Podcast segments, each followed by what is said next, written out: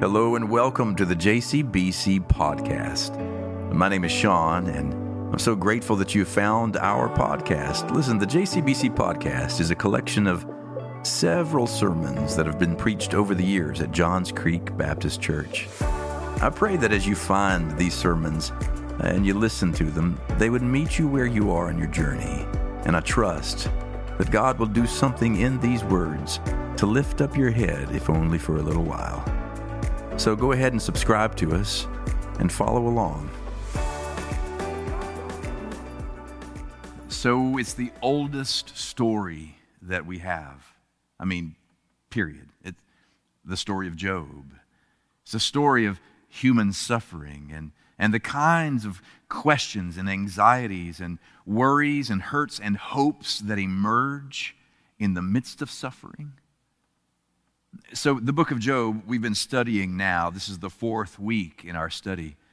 Because what better time than now to, to examine what it looks like to navigate faith whenever you go through loss and everything that's in you wants to lament, to cry out for a love that will meet you in the midst of your loss. So, the book of Job, as we've been covering it, we've covered a wide swath of territory already, haven't we? So, the first two chapters, well, it's, it's a prologue, it's a narrative storytelling form. It tells the story about a good man who lost everything. By God's own description, he was a blameless, blameless man who was upright, feared God, respected God, right? Turned away from evil continually, and yet, despite the way that he had ordered his life, everything had fallen into disorder and chaos, and he lost everything that mattered. But then, uh, from chapters 3 to chapter 31.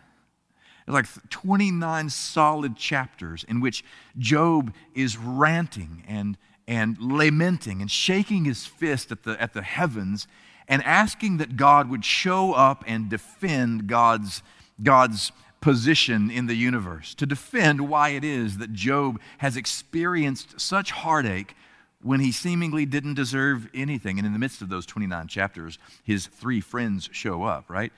They come up trying to, to comfort him at first, but then they end up slipping into this kind of awkward defensive position theologically trying to defend God and the way things are. And now there are like three cycles of argument, debate between Job and his friends, where Job says, God is going to have to answer to this because he's got some explaining to do. And the friends defend God. And it goes back and forth 29 solid chapters in which Job asks question after question of God. And you may remember that last week we ended the week with this provocative image of Job standing at the door of heaven. And we imagine like a subpoena in his hand, and he's beating on the door of heaven. And he says, Here is my signature. I'll wear my indictment on my shoulder if you show up and face me like a man. And, and then from chapter 32 to chapter 37, another friend shows up. His name is Elihu. Elihu comes up and he's, he's ticked off at everybody. He, he's like, to the friends of Job, he's like, You've not done what's right. You failed miserably at defending God. And he turns to Job and he says, You have not done what's right. You've just defended yourself. And, and God doesn't like the self righteous. And, and he, in many ways, is, is really no better than the three friends. But this whole time, I mean, for 37 solid chapters, there is someone who is not speaking at all and is God. I mean, 37 solid chapters of, of people talking about God and, and yet no dialogue with God. Do you know that there is a difference between talking about God and talking to God? the difference, the difference will transform a person's entire existence to stop talking about God and to start talking to God. So, in chapter 38, God shows up, and we find out that when God shows up, he has a few questions of his own. But we read the very first verse of chapter 38, and here's how it sounds Then the Lord answered Job out of the whirlwind. Now we're going to stop right there for just a minute because honestly, if we wanted to, I could, I could preach an entire sermon just on that one verse. We could do an entire series of sermons just on the one verse about God answering from the whirlwind. And, and you know why? Because God always answers from the whirlwind. The whirlwind. Yeah. See, in Scripture, every major encounter with God is usually accompanied with some kind of natural phenomenon or some kind of meteorological uh, mystery, right? In the Bible, there's a, there's a word not in the Bible, but theologically that we, that we use to describe these encounters. We call it a theophany, right? So, a theophany, there are m- multiple theophanies in the Bible, but a theophany is a visible kind of manifestation of the divine God shows up. But many times in the Bible, often God shows up along with a natural phenomenon. Usually, God shows up and there is some kind of fire or smoke or earthquake or wind, right? Lightning and, and thunder. The Israelites are liberated from Egyptian captivity and they wander through the desert. And and as they are in the wandering wilderness, they are led by a cloud by day and a pillar of fire by night. Yeah.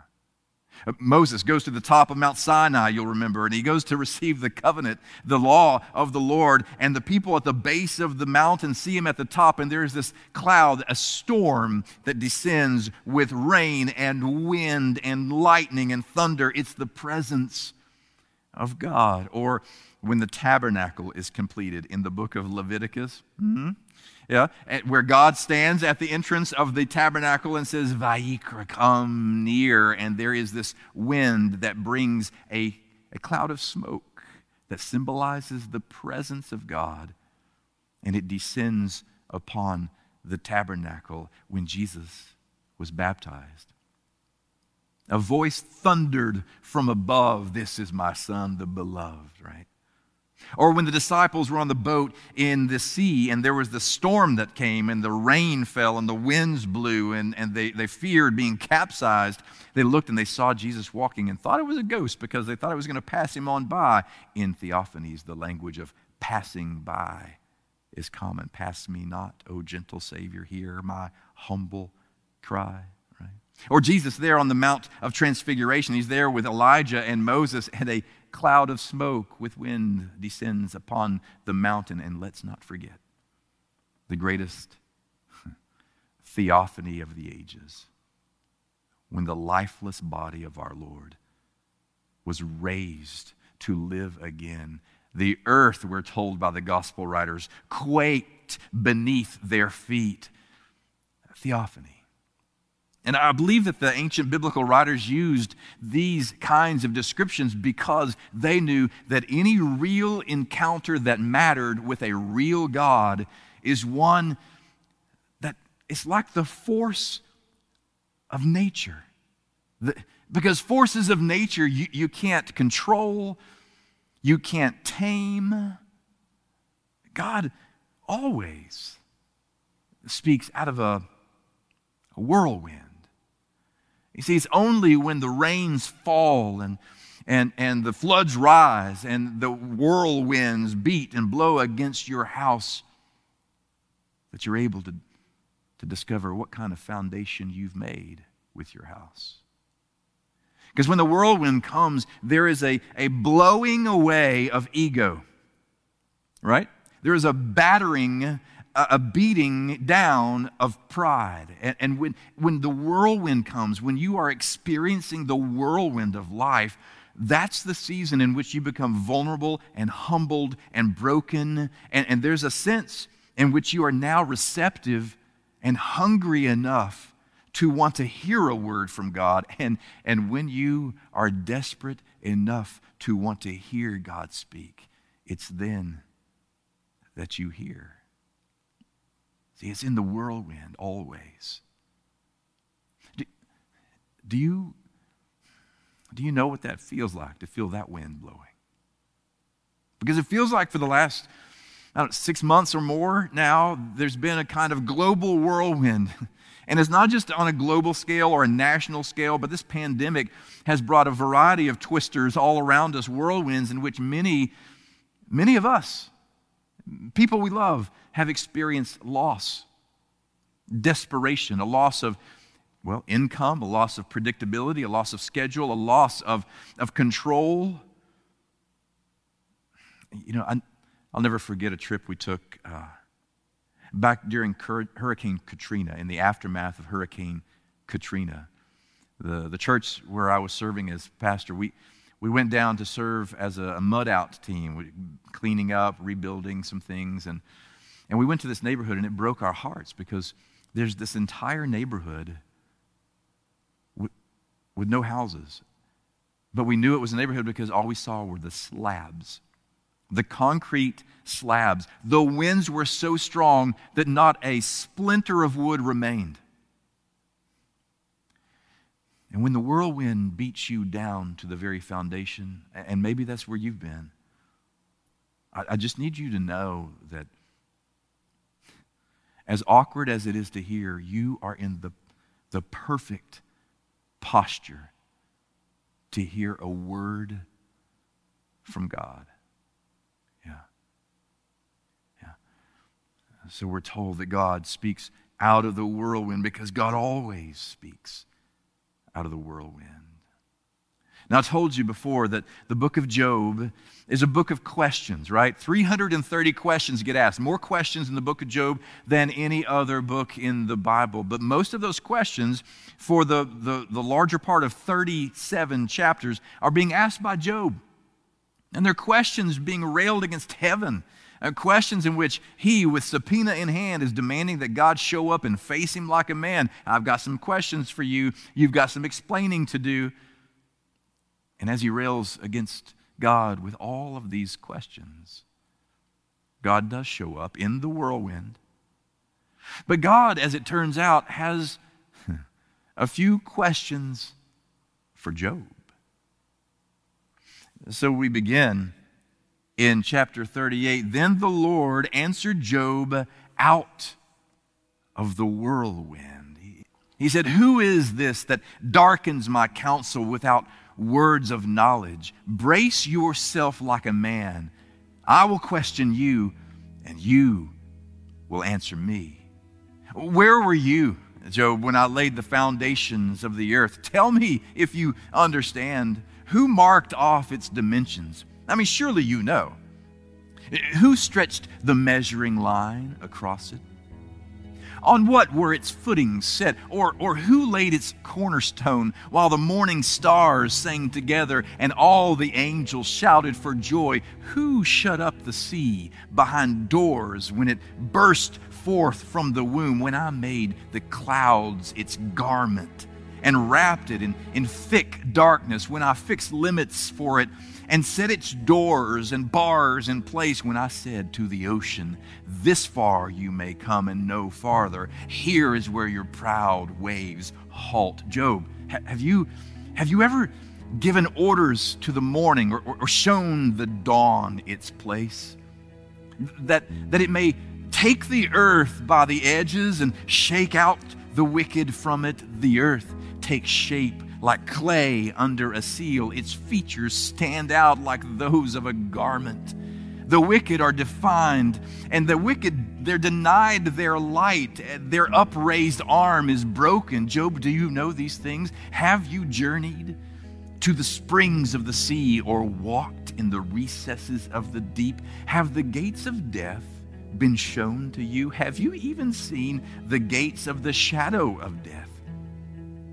Have you comprehended the vast expanses of the earth? Job, tell me, if you know all this, what is the way to the abode of light and where does darkness reside? Can you take them to their places? Do you know the paths to their dwellings? I mean, seriously, Job, surely you know, for, For you were already born, right? I mean, you, have lived so long, mean, so many years. Have you entered the storehouses of the snow? Have you even seen where the storehouses of hail abide, which I reserve for times of trouble, for days of war and battle? What is, what is the way to the place where the lightning is dispersed, or, or the place where, where the east winds are scattered over the earth, Job? Who cuts a channel for the torrents of rain, or makes a path for the thunderstorm to water a land where no one lives? an uninhabited desert to satisfy a desolate wasteland and make it sprout forth grass? Does the rain have a father? I mean, who fathers the drops of dew, Job? From, from whose who womb come the ice?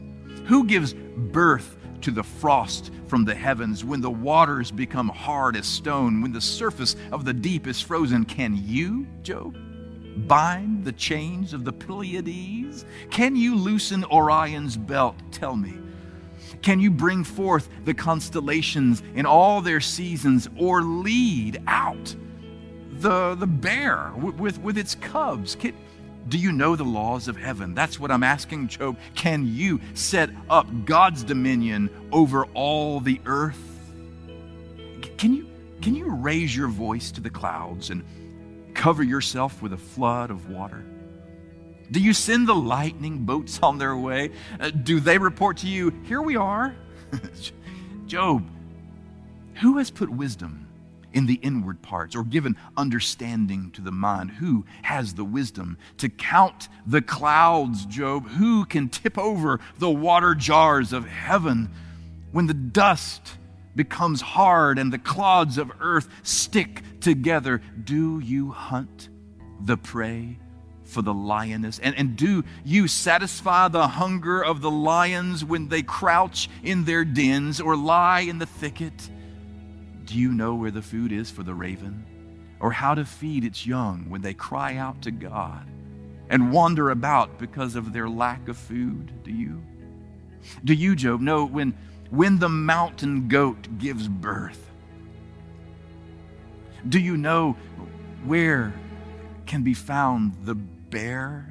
Do you know the time when the bear gives birth? They, they crouch down, right? And they bring forth their young. Their labor pains are ended. Their young thrive and grow strong in the wilds. They leave and they do not return. But who, who let the wild donkey go free, Job? Who untied his ropes? I gave him the wasteland as his home, the salt flats as his habitat. He laughs at the commotion in town. He does not hear a driver's shout. He ranges for the hills. He, he finds his pasture. He, he searches for any green thing to eat. Have you noticed this, Job? Will the wild ox consent to serve you? Will he stay by your manger at night? Can you hold him to the furrow with a harness? Will he till the valleys behind you? Will you rely on him for his great strength? Will you leave your heavy work to him? Can you trust him? To haul in your grain and bring it to the threshing floor. Who does that, Job? Does he do it on his own? The wings of the ostrich, they flap joyfully, though they cannot compare with the wings and feathers of the stork. She lays her, do you know this, Job? That she lays her eggs on the ground and lets them warm in the sand, unmindful that a foot may crush them, that some wild animals may trample on them. She treats her young harshly as if they weren't even her own, as if she has forgotten her own labor. She wasn't endowed with much wisdom or given her share of good sense, yet when she spreads her feathers to run, man, Job she laughs at the horse and rider. Do you give the horse its strength? Do you, Job, clothe his neck with a flowing mane? Do you make him leap like a locust, striking terror with his proud snorting? He paws fiercely, rejoicing in his strength. He charges into the fray. Job, he laughs at fear, afraid of nothing. Have you noticed this? He does not shy away from the sword. The quiver rattles against his side, as does the flashing spear and lance. In frenzied excitement, he eats up the ground. He cannot stand still when he hears the trumpet blast. When he hears the trumpet blast from afar, he, he, he snorts, aha! He smells the battle scent from afar. He hears the shout of commanders and the battle cry. How about the hawk, Job? Does the hawk take flight by your wisdom? As he spreads his wings to the south, does the eagle soar by your command? As he builds his nest on high, he dwells on high, on a cliff, and stays there overnight. The rocky crag is his stronghold. Did you know that? From there, he seeks out his food. His eyes can detect it from far away. His young ones feast on blood, and where the slain are, there he is. Then God said to Job, Will the one who contends with me, with the Almighty, correct him? Let him who accuses God answer him. Then Job answered the Lord, I am unworthy. How, how can I reply? To you.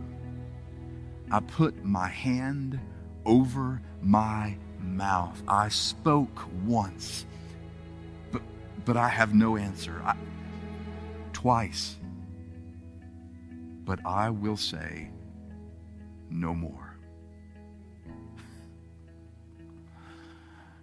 What an amazing, poetic, beautiful expression a speech, a monologue from God about the way things are. It's as if he comes after 37 chapters of being questioned by Job. He comes forth, he shows up in court and cross examines Job. It's as if he comes to Job and takes him by the hand and says, Job, what is it that you ask of me? And Job has, for 37 chapters, said, I want some answers. You want some answers. I want some answers. You want answers. I want the truth. And it's as if God said, You can't handle the truth. And he takes him by the hand and takes him on this whirlwind tour of the universe. And he brings Job to one corner of the universe and says, Job, have you seen where the foundations of the earth have been laid? No? No? Oh, it's surprising because surely I thought, I thought you had. Did you, did you know where the storehouses of snow and hail were so that when seasons of drought come, they can be dispensed? You didn't know that? Hmm, shocking. Do you know how, Job, to, well, to loosen the belt of Orion, do you know how to hang the luminaries, the sun, the moon, the stars, and one after the next? He takes Job on this whirlwind tour of the cosmos, and Job is overwhelmed. He, he, he closes his mouth. He literally puts his hand over his lips. I have nothing to say. I, I cannot, I cannot. Have you ever been so confronted by the mystery and the expanse, the enormity of God's divinely ordered universe. Have you ever been so overwhelmed that you've got nothing to say. Job closes his mouth because he looks around and he recognizes at every corner, in every direction, God demonstrates that God's presence and God's action, God's attention, and God's energy is constantly in every space of the known universe. And Job is overwhelmed by that awareness. And yet, he gets no answers to his question. I'm amazed by his response because, you know, he doesn't cross back and say, But God, you didn't answer my question. He's so overwhelmed by something so much better than answers that his first response is, I am, I am uh, unworthy. In fact, that's how the NIV says it, right? The NIV translates that, that first response of Job is, I am unworthy.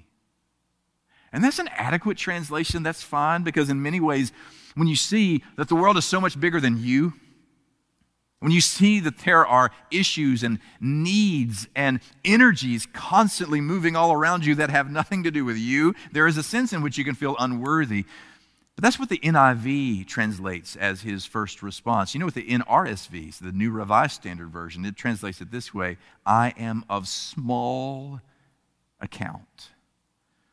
But I think, I think I love what the Hebrew describes better. In Hebrew, it is simply, I am small.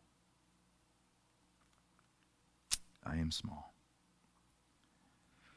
There are some seasons, whirlwind seasons, when you realize I, I, I am I'm blown about and, and, and, and I've lost everything. I'm down to my foundation, but you look around and you realize I'm not the only one. That all the world is in constant need and is being constantly attended by a God who is present in all of it. And God shows him these things not because God is stressed out and he's like, hey, Job, you know, I'm really kind of busy here. Not because of that, but because God wants Job to see that Job is a part of something that is a river, a fountain of flowing love that is constantly moving out of God in every direction to the extent that the ordered universe, the land, the sea, the sky, the animals, the fish, the birds, and even you, Job, have my attention. See, Job did not, did not, did not get answers to his question. But he got something better perspective. Perspective. See, it's, it's almost as if Job had this experience, the whirlwind experience of having lost all that matters, all that was important. And it's as if he put a frame around that experience. That's what we do, isn't it? I mean, when you and I go through a thing, when we, when we sell the house, when we move to a new place, when the kids start school, when the kids quit school, when the kids move away, when we go through the relational season that we went through and we wondered if we could ever make it to the other side of it, when we lose our job, when we get a diagnosis that scares us to death, when someone betrays us. We put a frame around that experience, and it's natural. That's what we do because for a period of time, that's all we can think about. That's all that we can feel. So we put a frame around it. The problem with putting a small frame about, around one season of your life is simply this that one season then fills up every square inch of that small frame. So when God takes Job by the hand on a whirlwind tour of the cosmos to show him how great and how all inclusive and how expansive it really is, it's as if God was taking a bigger frame and placing a bigger frame around Job's life. Because sometimes it, it requires recognizing that our existence is not simply the thing we're going through. I mean, it's painful. Don't get me wrong, it leaves a mark, a scar that you talk about for ages, but, but the frame that you've put around your current hurt or wound is a part of the bigger frame of your entire existence, which exists with all of the cosmos in union with one another and with the God who made you. When God shows him how vast the universe is, it's as if he is saying to Job, you are part of something that I love so deeply that there is not one thing that happens for which I am unaware. I see the pain, Job, and I see you, and I am here in the whirlwind with you. I mean, is, is this why, why Jesus, in the Sermon on the Mount, is this why Jesus said, Look, why do you worry?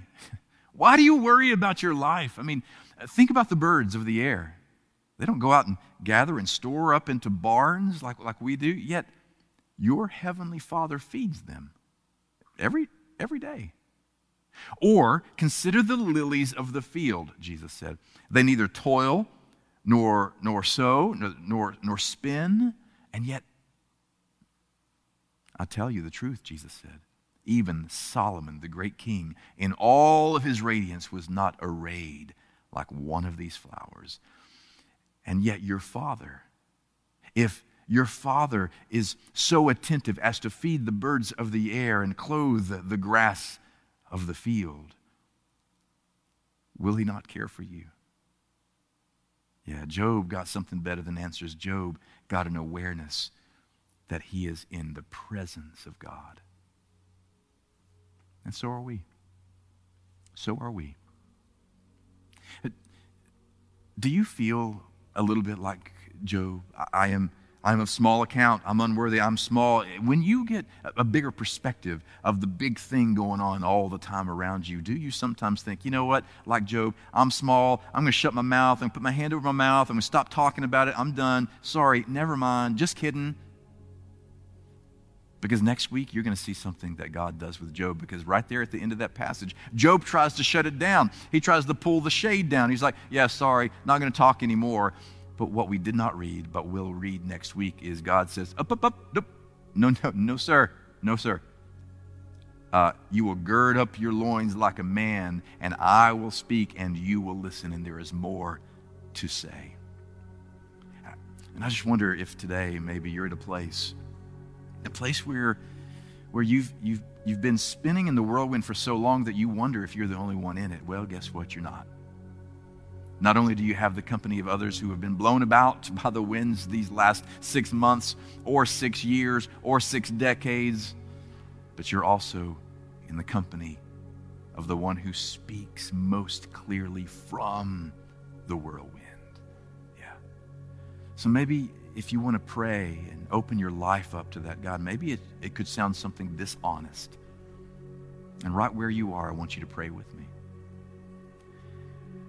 God, I have been blown about and and my the, the storm, the wind, the rain has has reduced me, Lord, to where I think I'm down to my foundation. And and I don't know which way to turn. All I know is that my ego is gone.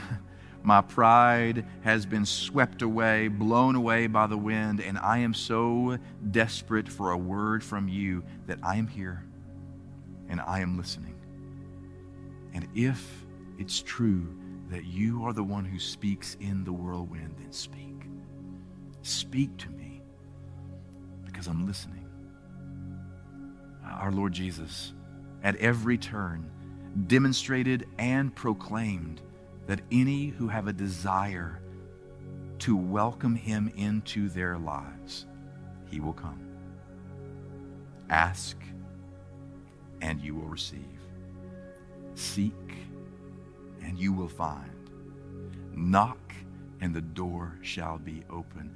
Lord, I am asking and seeking and knocking that you would come into my life and bring steadiness where there is instability Bring peace where there is nothing but a storm. And I will be yours. I confess all the sins that I know to confess. I humble myself. I yield my life to you. In Jesus' name, amen. Did you pray that prayer? If you did, you need to understand that it counts, that it matters that you have opened up your life to the one who gave you life and you need to tell somebody about that. Tell somebody near you that, that you are praying about being open to God's love, God's spirit, God's power in your life. And, and I'd like to know as well. Go ahead and email me and let me know how you're praying for yourself these days, and I'll join you in that prayer. In the meantime, it is my prayer that wherever you go from where you're sitting, Christ would go before you to prepare your way. May Christ go behind you on the days that you fear and you feel like retreating to encourage you one step further at a time. May Christ go to your right and Christ to your left, abiding closer than even a sister or a brother. May Christ go above you on the days when dark clouds roll in and the whirlwinds blow to remind you there is one above the clouds who speaks from the whirlwind, who has the final word. May Christ go beneath you, girding you, removing all forms of fear. But may Christ mostly go in you, transforming you from the inside out until your hearts beat in rhythm with His.